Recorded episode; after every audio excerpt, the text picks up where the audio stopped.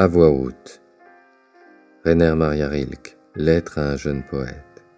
Paris, le lendemain de Noël 1908. Sachez, cher monsieur Capu, combien j'ai été heureux en recevant cette belle lettre de vous.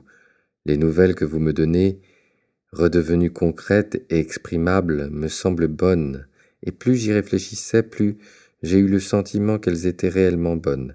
C'est en fait ce que je voulais vous écrire pour la veille de Noël mais les travaux variés et ininterrompus dans lesquels j'ai été plongé tout cet hiver ont fait si vite arriver cette vieille fête que j'ai eu à peine le temps de faire les préparatifs les plus indispensables, encore moins d'écrire.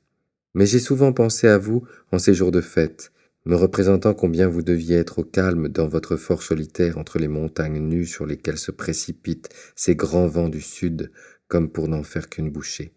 N'est-il pas absolu le silence où de tels bruits et de tels mouvements se donnent libre cours dans l'espace? Et quand on pense que s'y ajoutant encore les rumeurs de la mer présentes dans le lointain, elles sont peut-être le son le plus intime de cette harmonie des débuts du monde.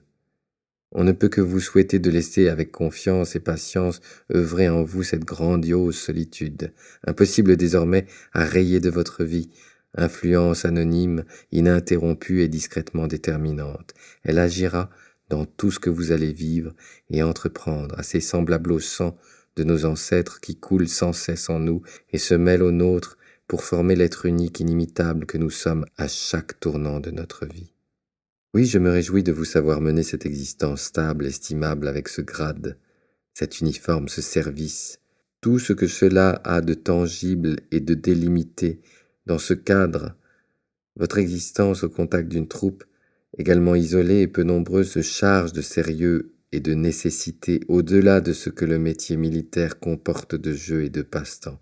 Elle s'emploie à être vigilante, non seulement elle permet de se livrer à une observation indépendante, mais encore elle en fait l'éducation, et être dans des conditions qui œuvrent en nous, qui de temps en temps nous placent devant de grandes choses naturelles, voilà tout ce qu'il nous faut.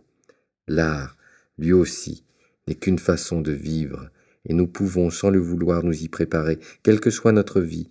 Dans tout ce qui relève du réel, on est plus proche et plus voisin que dans les professions semi-artistiques éloignées du réel. En donnant l'illusion d'être proche de l'art, elle nie et attaque en réalité l'existence de tout art, comme le fait le journalisme tout entier, ainsi que presque toute la critique et les trois quarts de ce qui se dit littérature et prétend l'être.